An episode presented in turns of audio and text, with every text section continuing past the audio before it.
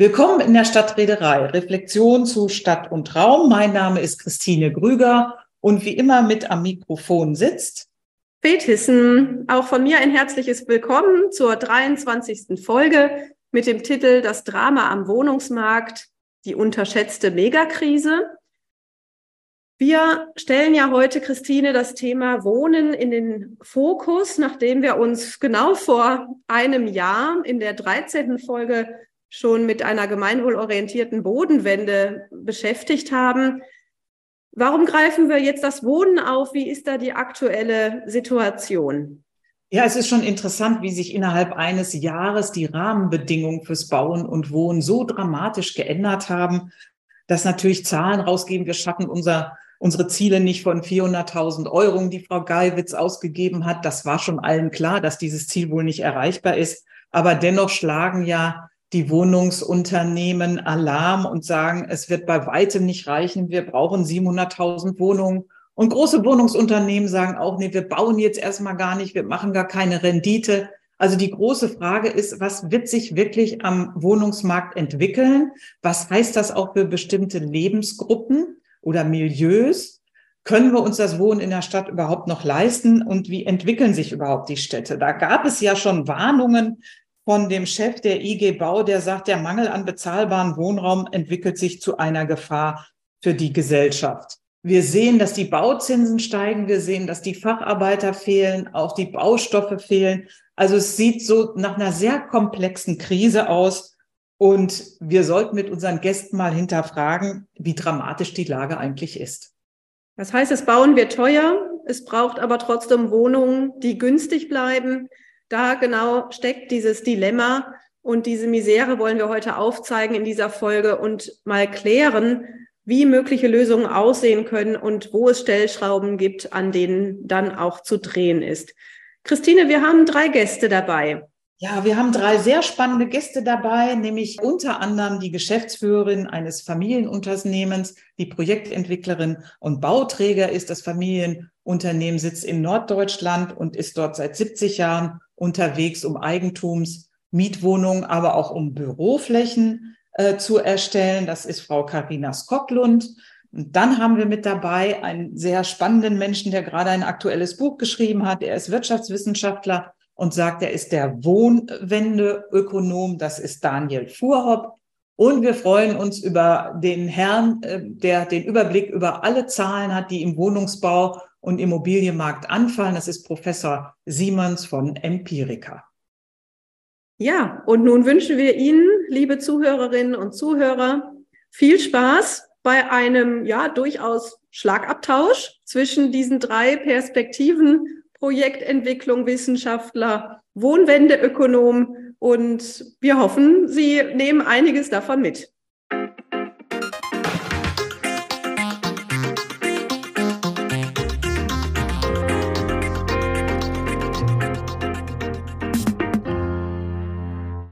Fangen wir Ladies First mal an, Frau Skoglund. Ähm, welches Wohnungsbauprojekt steht eigentlich bei Ihnen gerade noch an oder liegt schon alles brach bei Ihnen?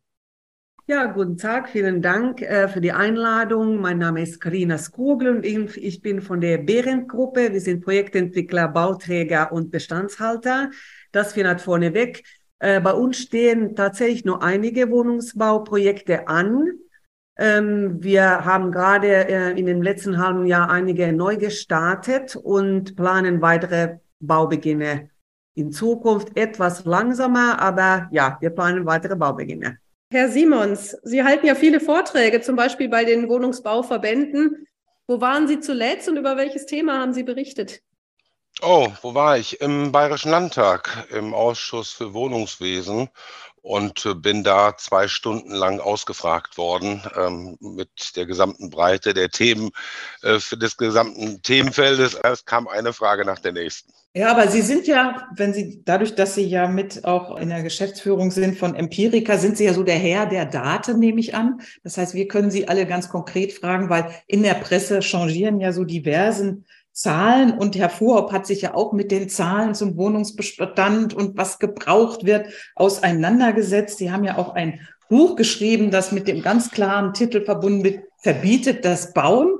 Insofern, Herr Vorhob, Sie touren mit diesem Buch ja auch durchs Land. Ähm, wie ist so Ihre Resonanz auf das Buch?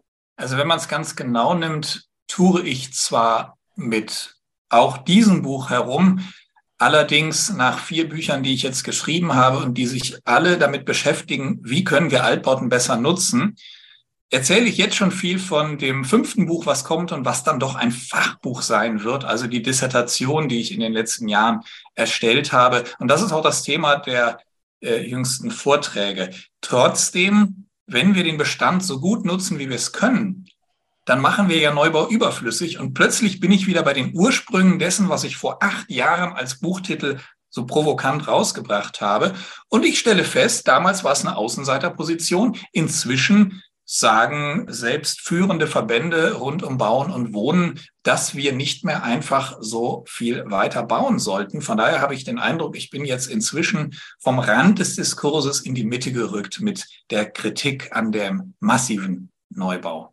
Okay, vielen Dank, Herr Fuhr. Dann fangen wir doch mal an. Also wenn wir das jetzt alles so verfolgen, was in der Presse gesagt wird, dann fragen wir uns ja ernsthaft, ob diese Krise, die immer so subversiv so benannt wird, aber nicht wirklich die Bevölkerung aufschreckt, sondern eher die Fachleute. Wie können wir überhaupt diese Wohnungsnachfrage decken? Also Sie haben es gerade angesprochen, brauchen wir jetzt viel Neubau? Es heißt immer, wir brauchen 700.000 Wohnungen, wir bauen aber viel zu wenig, nur 280.000. Jetzt kommen die Rahmenbedingungen dazu, alles viel zu teuer. An Sie wirklich die Frage, Herr Simons, wie kriegen wir das hin? Können wir noch auf Neubau setzen? Geht es mit dem Umbau schneller? Wie sieht die Zahlenlandschaft da aus? Also bitte sehen Sie es mir nach, dass ich nicht alle Zahlen immer im Kopf habe, aber ich habe Tendenzen und, und sagen wir mal Größenordnungen im Kopf. Also vielleicht fange ich mal an einer anderen Stelle an. Mir ist das alles etwas zu dramatisch. Sie fangen an mit unterschätzter Megakrise. Und äh, ja, die größte soziale Frage unserer Zeit. Aber das tut mir leid, das ist doch erstmal alles, das, wir müssen die Kirche ja auch mal im Dorf lassen. Also zunächst einmal, wir haben kein flächendes Wohnraumversorgungsproblem in Deutschland, sondern wir haben es an bestimmten Orten und im Umland dieser Orte, aber wir haben auch weite, weite Bereiche in Deutschland, wo wir überhaupt gar kein Problem haben, ähm, je nachdem, wie man jetzt ein Problem definiert, aber äh, wie hoch ist eine akzeptable Miete, was ist Leistbarkeit und so weiter, reden wir aber schon davon, dass mindestens mal die Hälfte der Bevölkerung in Regionen leben, wo wir überhaupt kein Problem haben. Ja. Äh, wenn wir es uns bundesweit insgesamt angucken, stellen wir außerdem fest, dass also die Wohnkostenbelastung in den letzten Jahren das gilt zumindest bis zum Jahr 2022, tatsächlich gesunken ist und nicht etwa gestiegen wäre. Das liegt vor allen Dingen daran, dass die Einkommen stärker gestiegen sind als die Mieten oder die Wohnkosten so dramatisch ist es gar nicht.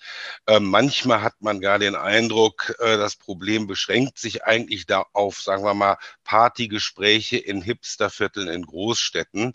Ähm, und ansonsten haben wir es in weiten Teilen überhaupt völlig unproblematisch. Herr Fürb wird bestimmt noch etwas dazu sagen, wie viel Wohnfläche wir pro Kopf haben ähm, und wie viel, und nie war Deutschland besser ausgestattet mit Wohnungen als heute. Der Satz gilt aber auch schon seit 50 Jahren. Also ich will nicht bestreiten, dass es hier und dort ein Problem gibt, aber von einer unterschätzten Megakrise, die ganz Deutschland trifft, da sind wir weit davon entfernt. Ja, danke schön für diese Einschätzung, Herr Vorhopp, direkt dazu. Ja, ich würde das sogar noch fortführen und würde sagen, also Klammer auf, ja, in bestimmten Städten haben natürlich bestimmte Gruppen von Menschen ein Riesenproblem. Also äh, junge Leute, Auszubildende haben natürlich heutzutage in allen Großstädten ein Problem, etwas Günstiges zu bekommen. Oder ähm, eine große Familie, die nicht ganz so viel Geld verdient hat, ein Problem. Oder auch Menschen, die von Wohnungslosigkeit bedroht sind. Also bestimmte Menschen an bestimmten Orten, da bin ich sicher, das haben Sie auch so gemeint, Herr Simons, nur eben an vielen Orten und bei vielen Menschen ist es ja sogar umgekehrt. Es ist ja sogar so, dass viele Menschen ein Problem damit haben, dass sie zu viel Wohnraum haben. Also wir haben nun mal viele Millionen Menschen, die allein leben. Wir haben eine extreme Alterung der Gesellschaft und wir haben jetzt die Boomer-Generationen, die geburtenstarken Jahrgänge der 50er Jahre und bis Mitte der 60er, die gehen jetzt alle in den Ruhestand und die sind in der Regel wohlhabend. Also insbesondere natürlich in dem, was die westlichen Bundesländer angeht. Und da gibt es viele Menschen, die einsam sind. Wir haben genau das umgekehrte Problem bei diesen Menschen oder selbst in München gibt es äh, zigtausend ältere Menschen allein im Haus und davon werden mehr. Das heißt, wir haben zwei Probleme. Einerseits einen extremen Mangel bei bestimmten Personen in bestimmten Orten und andererseits ein Problem damit, dass wir Menschen haben, die einsam sind, wo man dann sich fragen muss, ja, kriegen die hinterher, was passiert, wenn da jemand einen Unfall hat und alleine ist? Was machen die mit dem Haus? Äh, wie können wir denen helfen, mit dieser, mit diesem Überfluss umzugehen?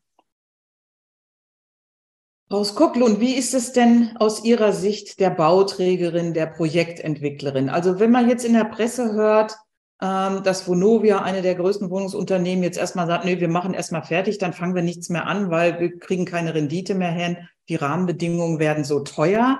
Ähm, bauen Sie jetzt trotzdem weiter? Und wenn ich das jetzt so verstanden habe von Herrn Simons, dann ist diese Wohnungsnachfrage ein Großstadtproblem, ein Metropolenproblem. Sie bauen in Hamburg und im Umland. Also wie schätzen Sie die Situation ein? Ähm, ich beurteile jetzt den Hamburger Markt und, und das Umland, wo wir tatsächlich seit vielen, vielen Jahren äh, tätig sind.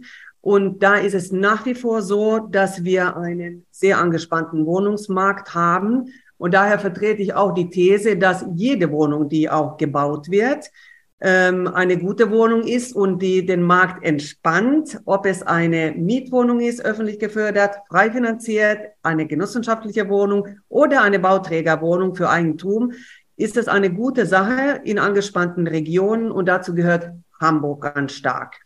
Äh, daher, und ich würde gerne auf Herrn Fuhrhopp, auf seine, äh, seine, seine These beziehungsweise seine, ähm, sein Thema eingehen mit dem Wohnraum pro Person. Das ist tatsächlich ein großes Problem. Wir haben natürlich in den Großstädten besonders, und Hamburg ist da auch ein Paradebeispiel, ähm, eine ansteigende Anzahl an ein Personenhaushalten. Das sind natürlich zum Teil alte Leute oder ältere Personen, Senioren, die nach der Familienphase dann auch alleine geblieben sind. Äh, es sind natürlich viele junge Leute, es sind auch Paare, die gerne getrennt leben. Nicht jeder, der alleine lebt, möchte mit anderen zusammenleben. Also da bin ich etwas vorsichtig.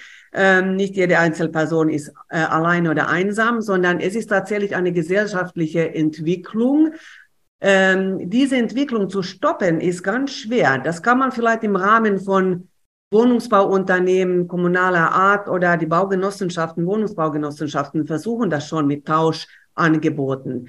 Aber in der privaten Marktwirtschaft ist es ganz schwer, die Leute zu bewegen, wenn sie Mieten zahlen, die sehr günstig sind in großen Wohnungen diese jetzt in vielleicht altersgerechte andere Wohnungen hineinzubringen. Das ist auch ein Produkt, was wir übrigens auch anbieten, Seniorenwohnungen.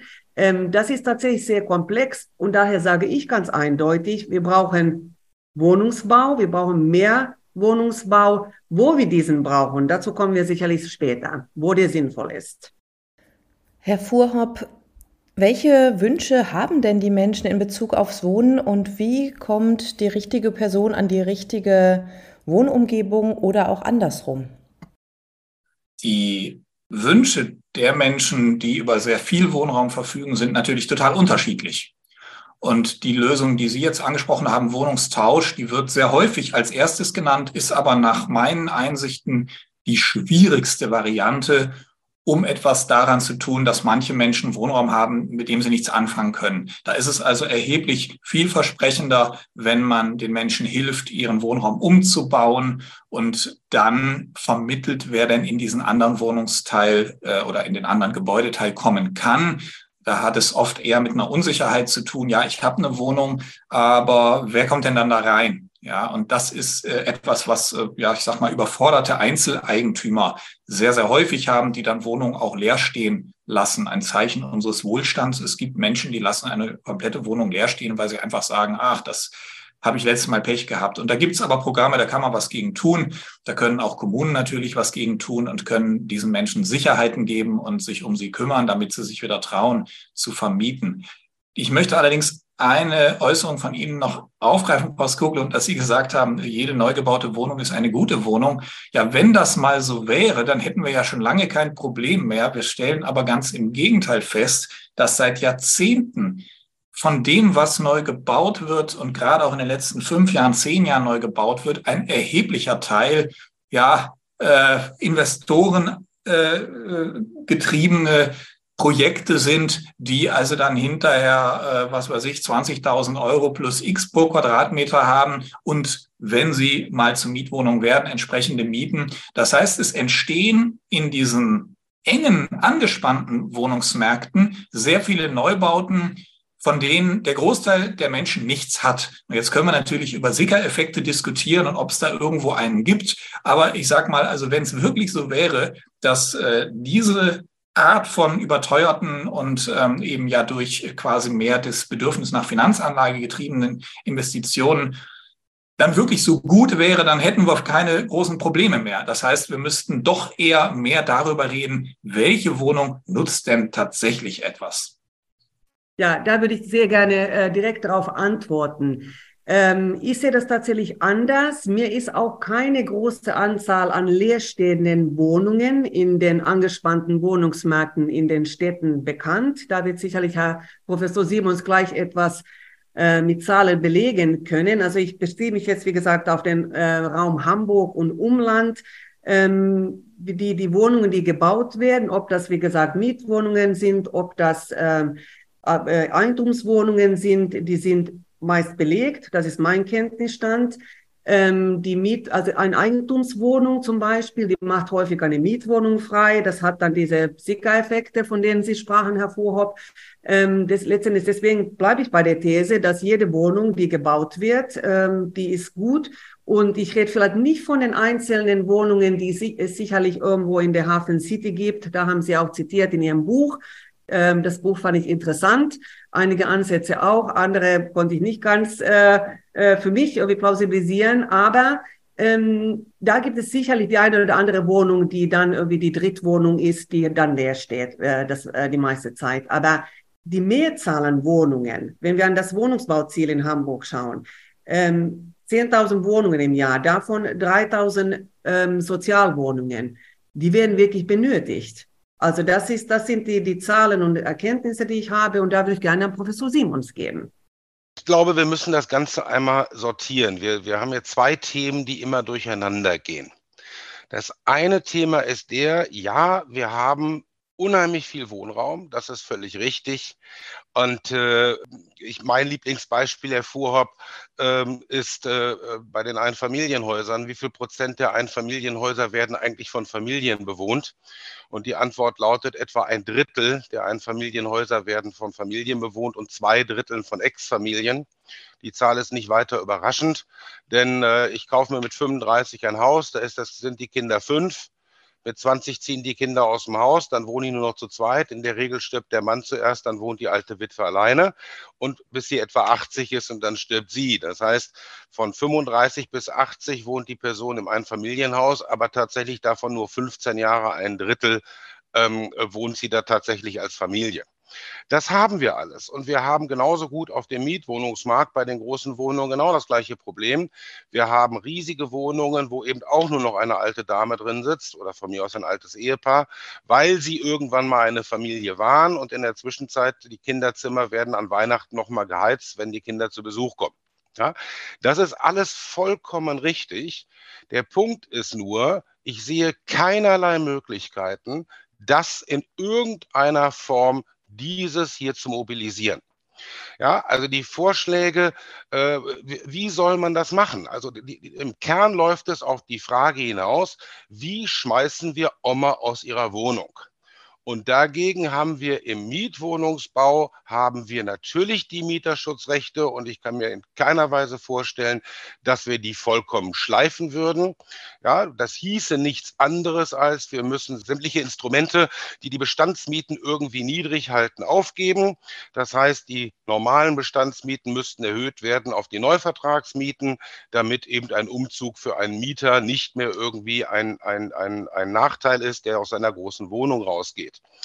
Ähm, und bei den äh, äh, Käufern und den Eigenheimen und den Selbstnutzern, denen müssten wir eben dann in irgendeiner Weise eine Möglichkeit geben, äh, sich kleiner zu setzen. Dafür brauchen wir genauso harte Instrumente. Ähm, die Amerikaner, die Japaner, die Engländer machen das. Da haben wir das schöne Climbing up the Property Letter. Ja, ich kaufe mir als äh, junger Mann bereits eine kleine Wohnung, verkaufe sie eine größere, verkaufe sie eine größere und dann aber auch wieder Climbing down the Property Letter. Ladder äh, indem ich mich dann wieder kleiner setze. Aber warum machen die Amerikaner das, die Engländer und die Japaner? Weil sie Grundsteuern haben, die richtig, richtig wehtun. Und da reden wir nicht von einer leichten Erhöhung der Grundsteuer, wo sich Deutschland gerade ja auch schon fürchterlich darüber aufregt, dass das jetzt käme, sondern wenn wir mal vergleichen, dann sind die Property Taxes in England und Amerika zehnmal so hoch wie hier. Kurz und gut, wir kriegen es nicht hin, einen finanziellen Druck aufzubauen, der es sinnvoll macht, dass man aus großen Wohnungen wieder umzieht in die kleinen Wohnungen. Diese ganze Idee, dass wir in irgendeiner Form Instrumente hätten, mit denen wir Oma aus ihrer Wohnung schmeißen. Und das heißt das nun mal, halte ich für völlig illusorisch. Und damit sind wir dann beim ersten, in dem nächsten Punkt. Ja, wir haben viele Wohnungen, aber ja, wir brauchen leider noch viel mehr. Also ich kenne aus meinem persönlichen Umfeld und meiner eigenen Situation durchaus Fälle, wo genau das passiert ist, wo die älter werdenden Eltern ihre Häuser freigemacht haben und in kleinere altengerechte Wohnungen umgezogen sind, so dass die Häuser frei wurden für die nächste und übernächste Generation. Herr Fuhrhopp, von Ihnen kam ja jetzt hier auch dieser Gedanke, so eine Wanderbewegung nochmal zu verstärken. Welche Anreize sehen Sie denn, die da möglich wären, um das nochmal also schneller auch in Bewegung zu setzen? Ja, ich finde es schon sehr bezeichnend, dass äh, jetzt die Instrumente, die tatsächlich wirksam sind, so unbekannt sind, selbst hier in unserem Fachkreis. Das ist schon ein Ding und das zeigt, dass über viele, viele Jahre einfach in Forschung und Politik zu wenig Aufmerksamkeit auf diesen Möglichkeiten gelegen hat, eben anders Wohnraum zu schaffen. Und da geht es eben nicht darum, Roma rauszuwerfen oder so. Wir haben ja ein Potenzial gerade im Einfamilienhausbereich, was gigantisch ist. Wir haben etwa 15 Millionen Einfamilienhäuser und in Millionen davon wohnen einzelne ältere Menschen allein. Und ich sage mal, wenn ein Zehntel dieser Personen durch Unterstützung und Förderung in die Lage versetzt werden, anders mit ihrem Wohnraum umzugehen, dann hätten wir schon eine enorme Entlastung des Wohnungsmarktes. Das heißt, wir können meinetwegen 90 Prozent haben, die entweder nichts ändern wollen oder nichts ändern können. Das gibt es zweifellos. Ja, aber angesichts dieser gigantischen Potenziale, die wir, ja, angesichts auch unseres Wohlstands natürlich inzwischen haben, würde es also ausreichen, nur diejenigen, die Unterstützung möchten, die gerne etwas ändern wollen und die diese Unterstützung nicht kriegen, wenn wir denen bitte endlich helfen. Und wenn wir das tun, gibt es eine Reihe verschiedener Instrumente. Ich werde jetzt nur die zwei erfolgversprechendsten kurz nennen. Und diese Instrumente führen nach meinen Untersuchungen dazu, dass wir etwa ein Drittel des Neubauvolumens ersetzen könnten, beziehungsweise auf andere Art zusätzlich schaffen könnten, indem wir das nutzbar machen. Ich nenne das den unsichtbaren Wohnraum, weil es geht ja gar nicht um Leerstand. Da wohnen ja Menschen, aber die haben halt ein Zimmer oder zwei oder eine Einliegerwohnung, die sie nicht nutzen. Und die zwei erfolgversprechendsten Modelle sind in der Tat nicht der Wohnungstausch. Da gibt es bestimmte Umstände, unter denen man auch da zum Erfolg kommen kann. Bei Interesse kann ich da gern was zu sagen. Aber ich nenne mal die beiden erfolgversprechendsten Modelle, die seit vielen Jahren erfolgreich gemacht werden. Es sind zwei Vermittlungsprogramme. Das eine heißt, äh, Jung und Alt werden zusammen vermittelt, nennt sich international Homeshare, also junge Leute, die, äh, sagen wir mal, sich vorstellen können, mit Älteren zusammenzuwohnen, die werden zu älteren Leuten vermittelt und diese älteren Personen, denen wird dann im Haushalt oder im Garten ein bisschen geholfen. Man hilft sich gegenseitig. Äh, Miete wird entweder keine gezahlt oder nur eine Nebenkostenbeteiligung oder eine reduzierte Miete. Leider nennt sich dieses Modell in Deutschland Wohnen für Hilfe finde ich nicht richtig, denn es helfen, die beiden helfen sich ja gegenseitig. Ja, die, die, die jüngeren Leute packen halt mehr mit an und die älteren Leute helfen ja auch. Die haben Wohnraum und sie haben vielleicht auch mal einen guten Rat. Die Modelle gibt es in 30 Städten in Deutschland, von denen 20 äh, sehr schlecht laufen. Einige in Freiburg, Köln und München laufen einigermaßen gut. Aber die Engländer, die Franzosen, die Belgier sind uns Jahre voraus. Die machen das sowas von professionell. Allein in der Stadt Brüssel werden jedes Jahr 350 solche Paare von Jung und Alt vermittelt. Das heißt, der Größe entsprechend in Hamburg müssten wir jedes Jahr 500 junge Leute, Auszubildende zum Beispiel oder auch Studierende zu solchen Wohnpaaren vermitteln, wo dann alt und jung zusammenwohnen. Ich sage, wenn wir das so professionell machen würden, wie die Belgier das machen, wenn wir die Zahlen äh, übertragen, dann würden wir etwa 30.000 solche Wohnpaare im Jahr zustande bringen. Das ist ein etabliertes Modell seit vielen Jahrzehnten.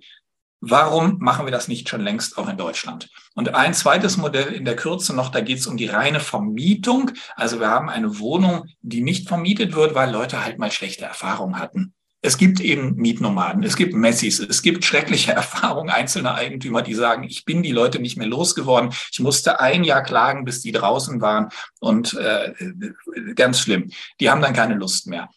Beispiel der Stadt Karlsruhe, die gibt dann umfassende Garantien. Die garantiert die Miete und sagt, wir kümmern uns um alles. Die hat Kümmerer, Sozialarbeiter, die jeden Ärger um das Mietverhältnis erledigen. Das heißt, man muss sich um nichts mehr kümmern. Und zusätzlich gibt es noch ein paar tausend Euro, um die Wohnung in Schuss zu bringen. Jedes Jahr bringt die Stadt Karlsruhe 60 leerstehende Wohnungen wieder an den Markt.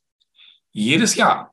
Also auch hier sehe ich ein Potenzial bundesweit von einfach 15.000 Wohnungen, indem man einfach ein Kümmererprogramm hat. Das ist der, der Kern des Ganzen, auf Dauer dabei zu bleiben und zu sagen, und das sind dann übrigens wir reden über Sozialwohnungen. Wir reden über Belegungsrechte nach dem sozialen Wohnungsrecht. Also gerade das Segment, wo wir wirklich einen riesigen Mangel haben. Ja, äh, ich habe jetzt nur diese zwei Modelle geschildert oder skizziert. Das sind zwei Modelle von fünf, sechs, sieben Modellen und verschiedenen Varianten. Und so komme ich eben dazu, dass wir etwa 100.000 Wohnungen im Jahr schaffen könnten und nutzbar machen könnten, wenn wir diesen, diese nicht genutzten Wohnungen äh, unter äh, nutzbar machen und wenn wir die Menschen unterstützen, die gern unterstützt werden möchten. Herr Simons, wenn Sie das hören, dann denke ich mir, das Verhältnis der Zahlen zu dem, was wir wahrnehmen, ist es äh, nice to have, aber das reicht nicht aus. Also Genau, so wie ich genau. verstanden das ist, habe. Das ist alles wunderbar, das ist auch alles eine schöne Idee. Ich kann man alles nur unterstützen, ähm, aber es bleibt Peanuts. Ja, und Herr Simons, was sind denn dann Ihre Ansätze, die Sie jetzt im Bayerischen Landtag erzählen, wie man das Problem lösen kann? In den Metropolen, so habe ich Sie verstanden. Ne? Sie haben gesagt, wir haben diesen Wohnungsdruck nur in den Metropolen, im ländlichen Raum wäre es was anderes. Ja, in, in ausgewählten Metropolen. Äh, wer war hier also, aus Oberhausen oder so? Ich glaube, da haben wir kein Problem. Ja, also in Freiburg ist, nicht, nicht, so eine große Metropole. Und, aber und Freiburg und Münster und Regensburg sind kleiner, aber äh, da brennt die Hütte. Ja? Mhm. Ähm, also, wir müssen weiter bauen und wir müssen neu bauen, ähm, weil wir es im Bestand einfach nicht hinbekommen, auch wenn es natürlich jede Wohnung, die im Bestand entsteht, ist wunderbar äh, wobei es auch ehrlich gesagt da Grenzen gibt. Also die immer weitere Verdichtung und noch einen drauf und noch einen drauf. Ich glaube, wir müssen irgendwann auch mal anfangen und sagen, es wird ein bisschen dicht. Ich war neulich mal wieder in Paris. Das hat sich enorm nochmal verdichtet in den letzten 20 Jahren. Und jetzt ist es so dicht, das funktioniert einfach nicht mehr. Wenn die Bürgersteige nicht mehr für die Passanten ausreichen ähm, und äh, ich die siebte U-Bahn nicht kriege, weil ich einfach nicht reinkomme, dann habe ich vielleicht irgendwann auch auch mal eine zu hohe Dichte, denn da sind aus den fünfstöckigen Wohngebäuden äh, sind in der Zwischenzeit achtstöckige geworden und das ist so viel. Also da gibt es auch irgendwo eine Grenze. Nein, wir werden weiter bauen müssen. Ähm, und dann kommt natürlich die große Frage vielleicht zu dem Thema, jetzt mal rüberschwenken. Äh, wir werden weiter bauen müssen und da haben wir natürlich das Problem, dass das Bauen unglaublich teuer geworden ist. Äh, und das liegt an verschiedenen Gründen. Grund eins sind wir uns bestimmt alle einig. Das sind die ganzen Auflagen, die wir beim Bauen haben. Die treiben natürlich die Baukosten nach oben. Das ist das eine. Wir haben aber noch was anderes.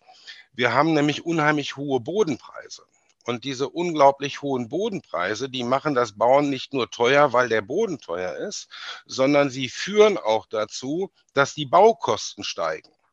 Denn wenn ich ein teuren Grundstück habe, dann baue ich da keine Hundehütte drauf, sondern je teurer das Grundstück ist, desto teurer und aufwendiger und schöner und schicker ist auch der Bau, der da drauf entsteht. Das ist eigentlich allgemeine Alltagserfahrung. Wo sind die schönsten und teuersten Villen, die höchsten Baukosten? In den Zehlendorfs und ähnlichen, dort, wo die Bodenpreise am höchsten sind.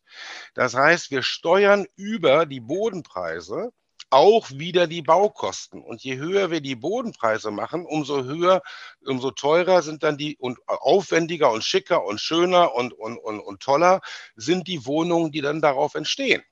Denn hohe Bodenpreise weisen ja uns darauf hin, dass wir Knappheiten haben an Bauland und dann kommt eben die Familie mit einem Budget von 300.000, die sagt da nicht, naja, dann baue ich für zwei, kaufe ich für 200.000 das Grundstück und dann habe ich nur noch 100.000 und setze mir da irgendwie eine Baracke drauf, sondern was passiert ist, es kommt der, der Haushalt mit einem Budget von 900.000 und der kauft dann für 200.000 das Grundstück und setzt eine 700.000 Euro Haus drauf. Ja, das heißt, dieser Verbindung, ne, die hohen Bodenpreise führen auch dazu, dass wir hohe Baukosten bekommen. Und dann sind wir bei den 20.000 Euro, äh, und die da vorhin mal genannt worden sind, die dann äh, an Baukosten und oder Gesamtkosten, Gestehungskosten, in, äh, die wir dann haben, in, in, den, in den zentralen Metropolen. Wir steuern das über die Baulandpreise. Ja, und die Vorstellung, wir können wir machen jetzt Bauland teuer und dann aber entstehen da günstige Sozialwohnungen. Sorry, so funktioniert es nun mal nicht. Sondern die Familie mit den 300.000, die bleibt dann entweder zur Miete wohnen oder sie zieht irgendwo raus.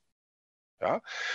Ähm, noch einen anderen Aspekt möchte ich anbringen. Ja, wir haben ein Problem in den Metropolen oder wir haben das mal Schwarmstädte genannt, um deutlich zu machen, das sind nicht nur alle Städte gewinnen, das Land verliert und es ist nicht groß gegen klein. Aber sei es drum, es sind ausgewählte Städte. Wollen wir jetzt wirklich mit ganz viel Geld hingehen und in diesen Städten äh, mit ganz viel Fördergeld noch 100.000 Wohnungen äh, in München äh, entstehen lassen? Was würde dann passieren? Das nächste, Schritt, der nächste Schritt, der dann passieren würde, ist, ne, stellen wir uns vor, morgen fallen 100.000 Wohnungen in München vom Himmel. Dann säten die voll. Und wo kommen die Einwohner her? Aus dem Bayerischen Wald. Das heißt, was wir hier machen ist, wenn wir eine starke Neubauförderung dann machen, dann führt das dazu, dass wir die Landflucht noch beflügeln.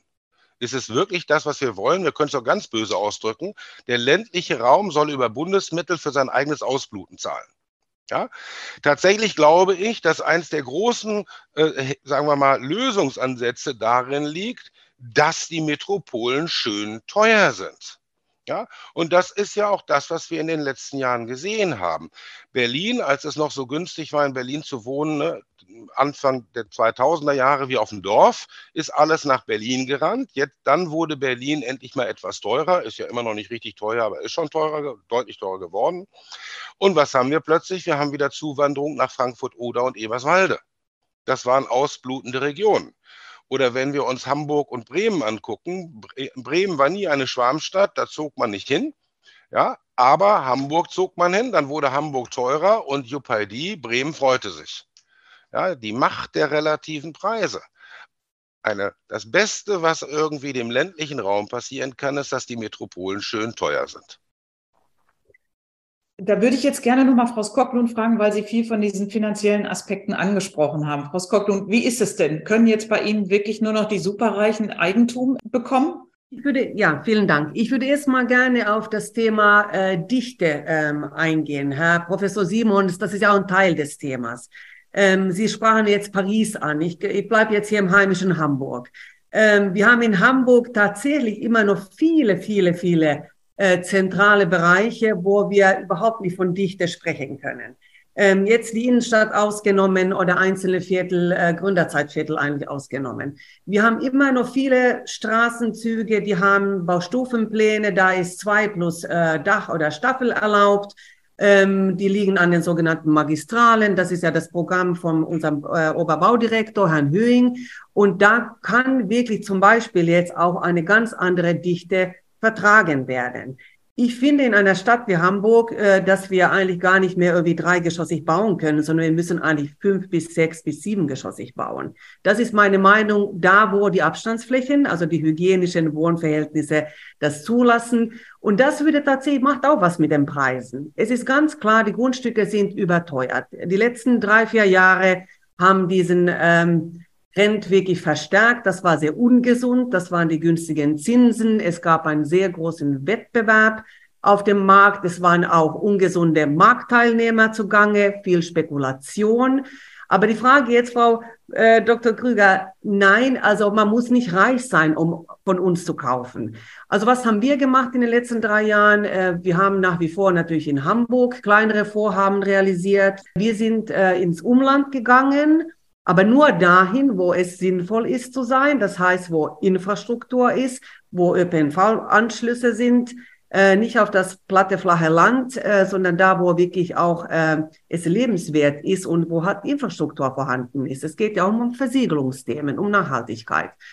Aber es gibt viele Stadtteile, wo man wirklich nur ein Angebot hat, was für eine breitere Masse da sein könnte, wäre jetzt nicht die Zinswende gekommen.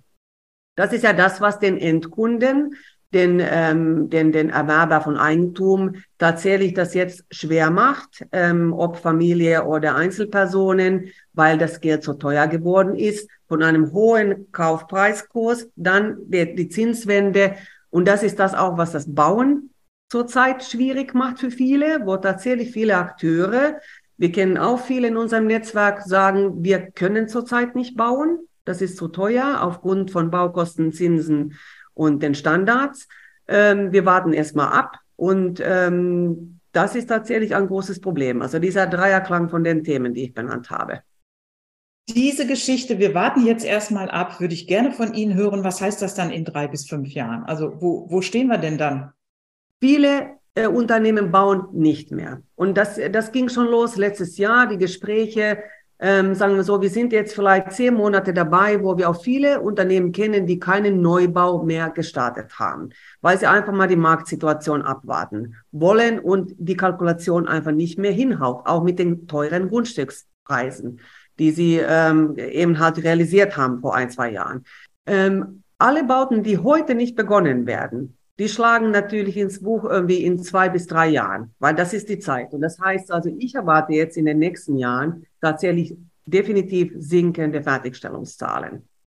Also, wenn wir vom ganz aktuellen Rand reden, bisher habe ich das Gespräch eher, sagen wir, vor dem Hintergrund geführt der Entwicklung der letzten zehn Jahre oder so etwas. Wenn wir am ganz aktuellen Rand sind, klar, der Zinsschock ähm, äh, äh, zuzüglich der enorm gestiegenen äh, Bauleistungspreise. Das ist natürlich das, was jetzt den Stopp hier verursacht hat.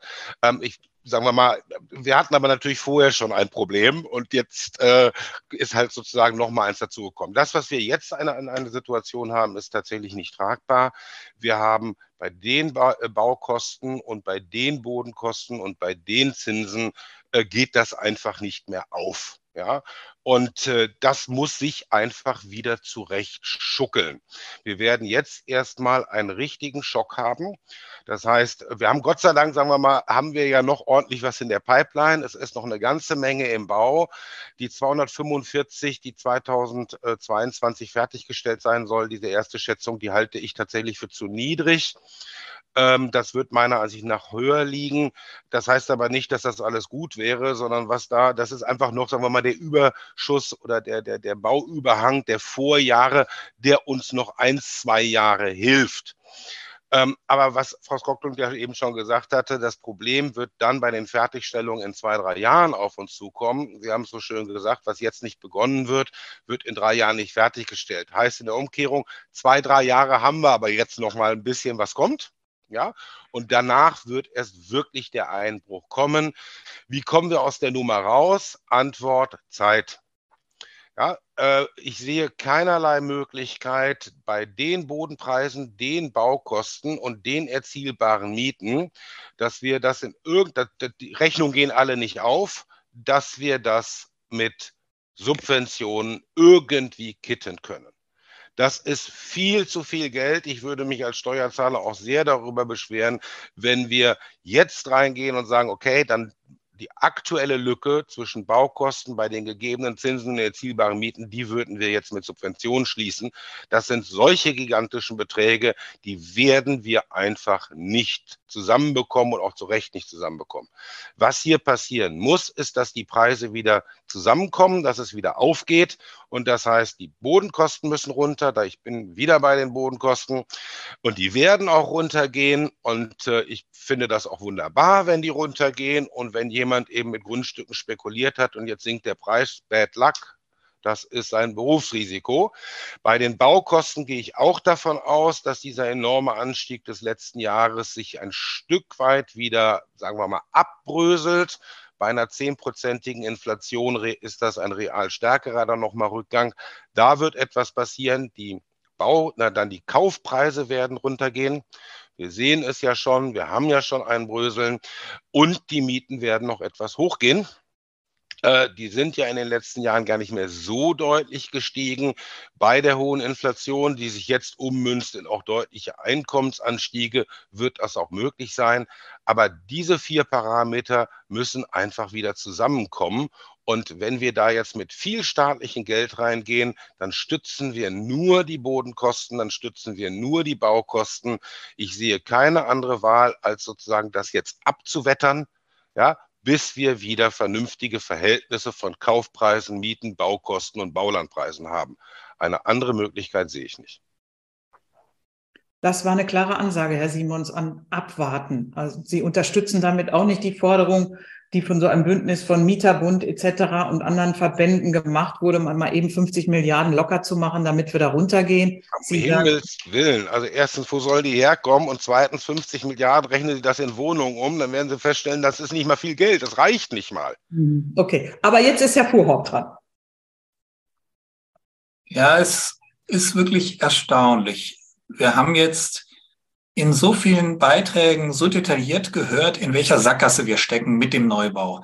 Also was es mit den Baukosten aus sich hat, die Bodenkosten, die Zinsen, also das, was ohnehin schon ja nicht zur allgemeinen Zufriedenheit geklappt hat in den letzten Jahrzehnten. Also wir hatten nun auch vor fünf Jahren waren wir mit der Situation nicht glücklich.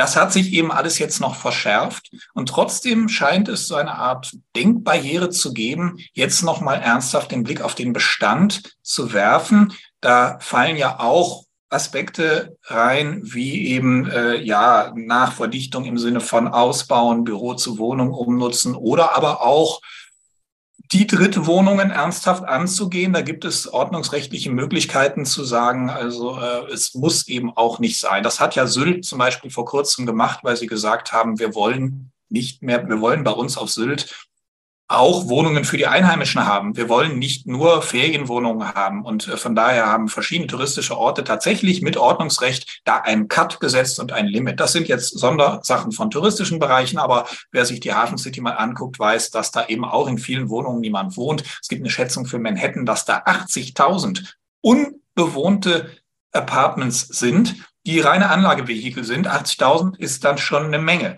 Und da bin ich bei dem Begriff Peanuts. Also mich erstaunt das schon sehr, äh, Herr Simons, wenn Sie sagen, na ja, vielleicht sind es ja 100.000 Wohnungen, aber das sind ja Peanuts.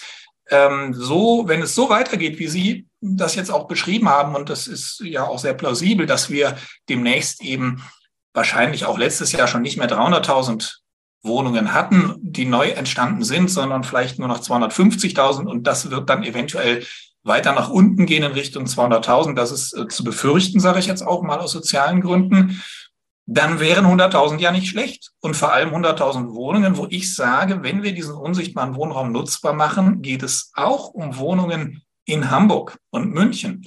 Denn ich habe eben die älteren Menschen in ihrem Einfamilienhaus auch in den ganzen Randbezirken der Großstädte. Ja, ich habe über 200.000 Menschen in, am Stadtrand von Berlin, in großen Häusern und großen Wohnungen. Also auch gerade dort, wo es so einen Mangel gibt, gibt es die Möglichkeit, die Menschen zu unterstützen. Und es sind eben tendenziell günstige Dinge. Angesichts dieser explodierenden Preise des Neubaus ist es viel günstiger, mal ein paar Dutzend Kümmererstellen zu schaffen. Aber dieses Umdenken, was dafür erforderlich ist, um das bitte ernst zu nehmen, solche Potenziale, dieses Umdenken ist aus einem anderen Grund erforderlich, den wir tatsächlich jetzt noch überhaupt nicht erwähnt haben, wir dürfen nicht so weiterbauen, weil wir haben dummerweise diese Klimakrise. Ich rede ja auch nicht gerne drüber.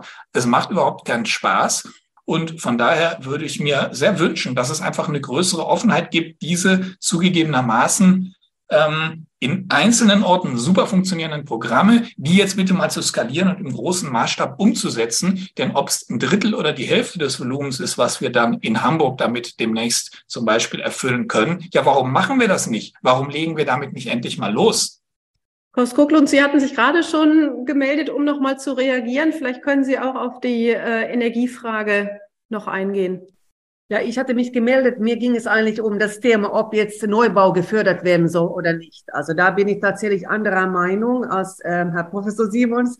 Ich finde schon, dass es eine gesellschaftliche Aufgabe ist, ähm, dass wir den Wohnraum in ausreichender Menge und Fläche zur Verfügung stellen. Und wenn wir jetzt zwei, drei Jahre eben ein Abwarten in Kauf nehmen, dann haben wir natürlich riesige Probleme dann, äh, äh, auch mit, mit dem Zuzug, den wir jetzt haben, also mit diesem weiteren Druck, äh, wie mit dem Bevölkerungswachstum, der ja prognostiziert ist. Und ähm, das dann irgendwie wieder zu beheben, ist wirklich auch einfach ganz schwer. Wir wissen ja, das Bauen dauert drei bis fünf Jahre und erst dann hat man wieder Ergebnisse. Das, was wir heute nicht machen, das fehlt dann. Also das vielleicht noch dazu. Ich denke schon, ich bin da anderer Meinung, wir sollten tatsächlich auch den Neubau fördern, stärker fördern. Ähm, zu, den, zu den Klimathemen, die sind natürlich allgegenwärtig, die sind auch ähm, sehr, sehr wichtig. Die Nachhaltigkeit, ähm, die Energiestandards, Ressourcen, Materialien. Wir beschäftigen uns natürlich ständig damit. Und auch erst nicht seit vorgestern, sondern seit Jahren. Also das ist natürlich ein Thema. Jeder, der baut, hat diese Themen auch äh, vernünftigerweise oder jeder, der mit Verantwortung baut, hat diese äh, Themen natürlich auf dem Tisch.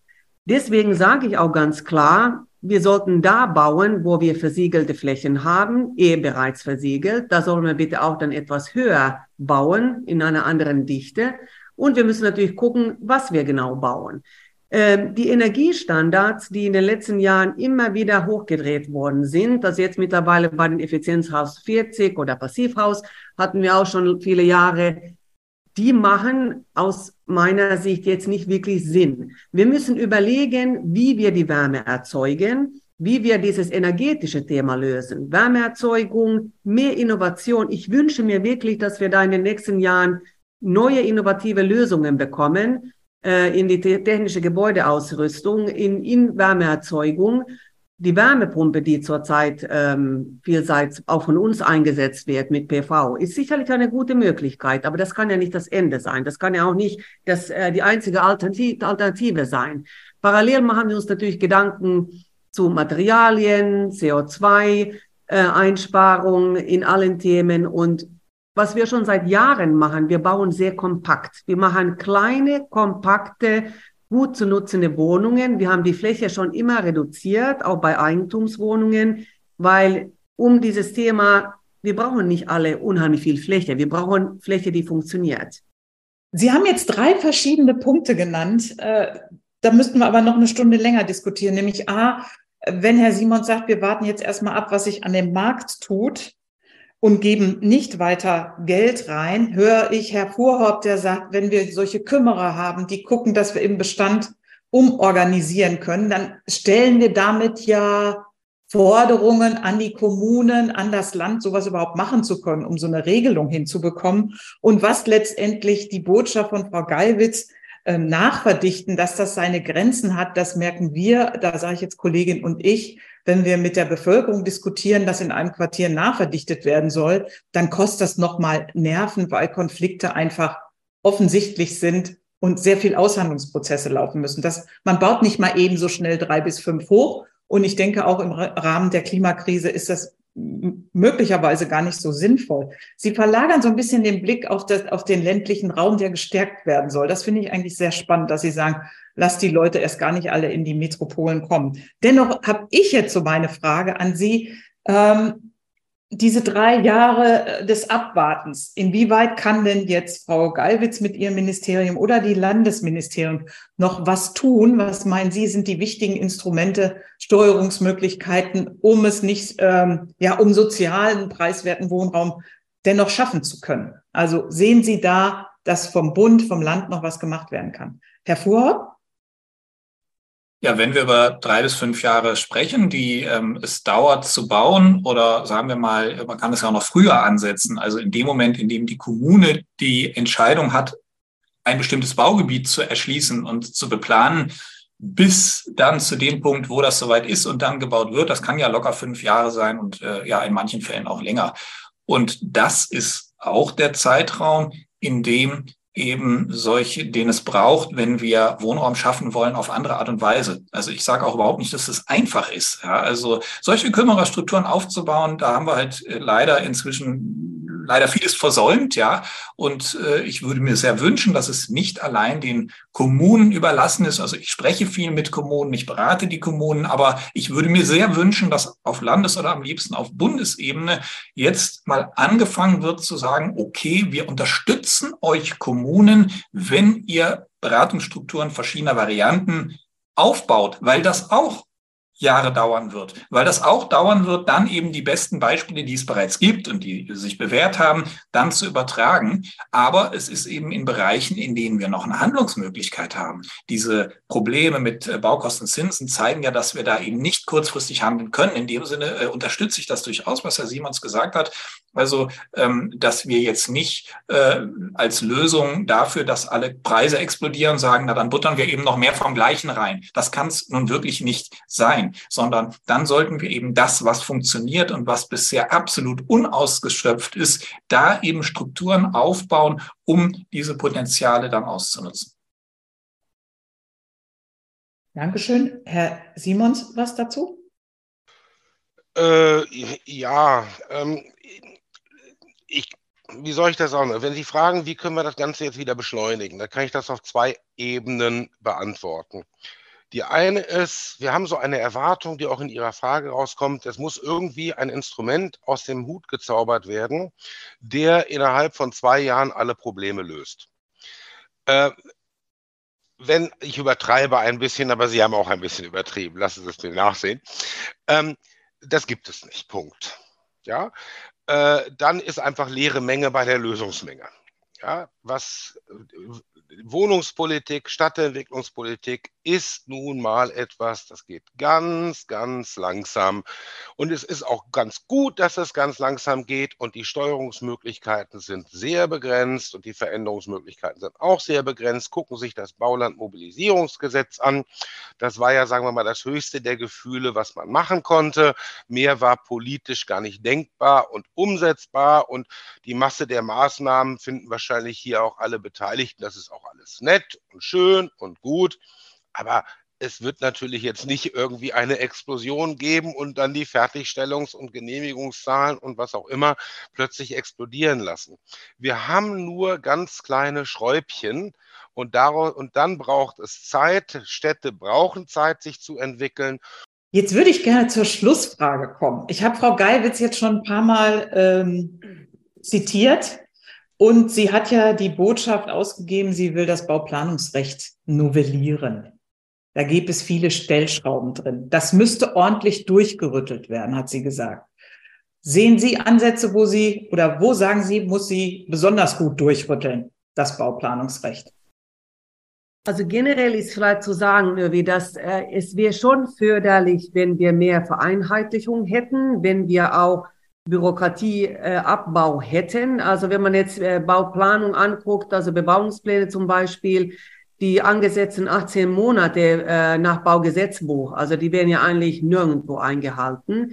Also das, die ganzen Verfahren, ich beziehe mich jetzt wieder auf Hamburg und Umland, wir merken tatsächlich, also der Normalfall sind drei bis vier Jahre. Wir drehen uns häufig mehrfach im Kreise ähm, und tatsächlich könnte man die, die Verfahren so weit überprüfen, ob man nicht hier und da verschlanken kann. Äh, mittlerweile ist es Standard in Hamburg, dass wir, obwohl wir einen Angebotsplan, äh, wo wir Investoren dann dabei sind, äh, besprechen, irgendwie wird es eigentlich wie ein vorhabenbezogenen Plan sehr detailliert bis ins letzte Detail geplant und das dauert natürlich sehr lange. Also wir haben mittlerweile äh, Bebauungspläne, da sind wir schon fast im zehnten Jahr. Also das, das ist tatsächlich und, und auch wenn ich ganz bei Ihnen bin, Professor Simons, dass die Städte sich nicht schnell und man kann nicht auf einen Schlag äh, wie Hunderttausende von Wohnungen aus dem Boden stampfen und dass eine Stadt auch Zeit braucht, ganz sicher. Aber dass die Bebauungspläne so zeitintensiv sind, ich denke, da könnte man schon den Prozess prüfen und hier und da verschlanken. Mehr an einen Tisch kommen, nicht hintereinander arbeiten, das sind ganz äh, Themen, die man jetzt äh, machen kann. Und wir haben zum Beispiel im Umland von Hamburg dann die Erfahrung gemacht, da hatten wir durchaus Planungsbesprechungen mit 15 oder 20 Teilnehmern am Tisch. Aber dann wurde auch alles angesprochen und alle waren am Tisch, konnten ihre Meinung äußern und am Ende äh, war das zwar irgendwie eine, eine große äh, Menge von Menschen, aber es war auch dann effizient. Und da haben wir dann die Verfahren auch wesentlich schneller hinbekommen. Also ich bin dafür, generell auch, auch im Baugenehmigungsverfahren mit mehr Vorsprache, mehr Abstimmung vorneweg, Beratung könnten wir auch die Zeiten verkürzen. Und letztendlich ist da schon Zeit auch Geld, weil gerade in dieser Zinslandschaft heute ist es so, dass wenn wir Baugenehmigungsprozesse haben, die acht, neun, zehn, zwölf Monate dauern, dann geht es auf die Kosten, also die Kosten drauf. Also das ist tatsächlich so und das bringt natürlich sehr viel Unsicherheit und Risiko. Ich bin dafür. Da ist was zu tun. Herr Fuhr, was sagen Sie? Wo soll Frau Geiwitz besonders rütteln? Es gibt in der Tat erhebliche auch äh, planungsrechtliche Hürden. Allerdings sehe ich die vor allem auf Landesebene.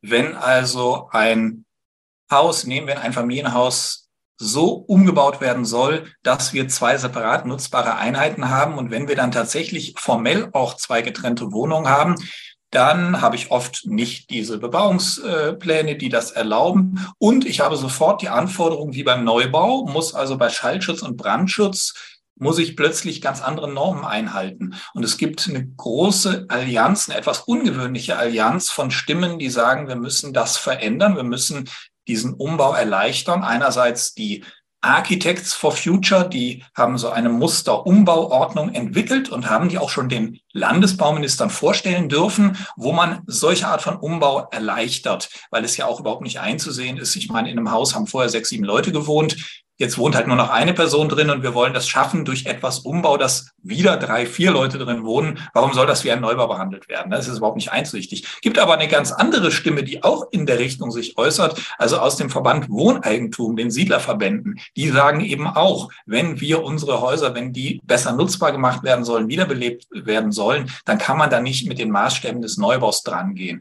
Leider sage ich mal, wir haben ein föderales System, das ist Landesrecht und da wünsche ich äh, Frau Geiwitz äh, viel Erfolg, wenn sie darauf Einfluss nehmen möchte. Ich nehme an, wir müssen darauf warten, dass ein Bundesland nach dem anderen erkennt, dass es sinnvoll ist, diesen großen Bestand von ins Alter kommenden Einfamilienhäusern einfacher umzubauen. Dankeschön. Herr Simons, Sie haben gerade so die Stirn gerunzelt. Ähm, ja, aber ich möchte mich hier ein bisschen zurückhalten. Ich bin kein Planer. Insofern äh, ist das nicht wirklich mein Beritt. Ähm, äh, ich äh, sehe auch, äh, oder seit 30 Jahren arbeite ich in der Wohnungsbauforschung und äh, seit 30 Jahren kenne ich die Forderung nach der einheitlichen Bauordnung und da hat sich auch bisher nichts daran verändert und ich bezweifle, dass ich in meinen Lebzeiten nochmal eine einheitlichere Bauordnung sehen werde. Ähm, Beschleunigungen im Verfahren sind natürlich grundsätzlich immer richtig. Und wenn jemand einfällt, wie man das machen soll, ist das natürlich wunderbar. Das vorzuverlagern äh, vor die Genehmigungsphase, das schon abzusprechen vor der Bauantragsphase, ist bestimmt auch alles richtig. Äh, alles machen, machen, machen. Ich gehe aber lieber dahin, wo ich als Volkswirt mich wieder wohlfühle. Und das ist, dass wir nach meiner Auffassung enorme Mengen an Bauland noch haben, die aber nicht verkauft werden ähm, weil schlicht und einfach jemand nicht verkaufen will, weil er in den kleinen Dörfern äh, darauf hofft, dass seine Tochter nach 30 Jahren aus New York doch wieder zurückkommt und da ein Haus baut. Äh, und deswegen wir viel Bauland haben, das einfach ungenutzt rumliegt. Die Bauern äh, sitzen auf großen Beständen an Bauland und verkaufen sie nicht, weil sie sonst Steuern zahlen müssten. Äh, wir müssen hier das Halten von Bauland, das vorhanden ist, einfach ordentlich teuer machen. Und dann bin ich wieder bei meiner Grundsteuer und dann brauche ich die wieder hoch. Und ich schwöre Ihnen, wenn wir eine richtig, wenn das Halten von Bauland richtig teuer wäre, dann haben wir morgen enorme Mengen an Bauland und dann könnten wir auch sehr viel mehr bauen. Vielen Dank, Herr Simons. Aber das Brett scheint mir ja äußerst dick zu sein. Um ja, das ist noch dicker als die 16 Landesbauordnung. Das ja, genau, Sicherheit. das dachte ich auch. Ja, vielen, vielen Dank für diese Diskussion. Hochspannend, äh, bringt so richtig das Gegenteil von dem, was wir gestern Abend in diesen Talkshows gehört haben oder in den ein oder anderen Artikeln in der Presse lesen. Das war jetzt wirklich interessant, Ihre Sichtweisen zu hören. Zum Teil recht frustrierend, würde ich mal sagen, sowohl der sozialverträgliche Ansatz, den Herr Vorhoff führt, indem er Kümmerer auf den Weg bringen will, um äh, das umzuorganisieren, die Umzüge zum Beispiel oder die Umbauten, das finde ich schon sehr spannend. Frau Skocklund, die sagt, nee, wir bauen auf jeden Fall weiter. Und Herr Simons, der uns so ein bisschen den Teppich unter den Füßen wegzieht, indem er sagt, jetzt warten wir einfach mal ab, was der Markt so macht. Erstmal vielen Dank. Ja, vielen Dank auch von meiner Seite. Dankeschön. Ja.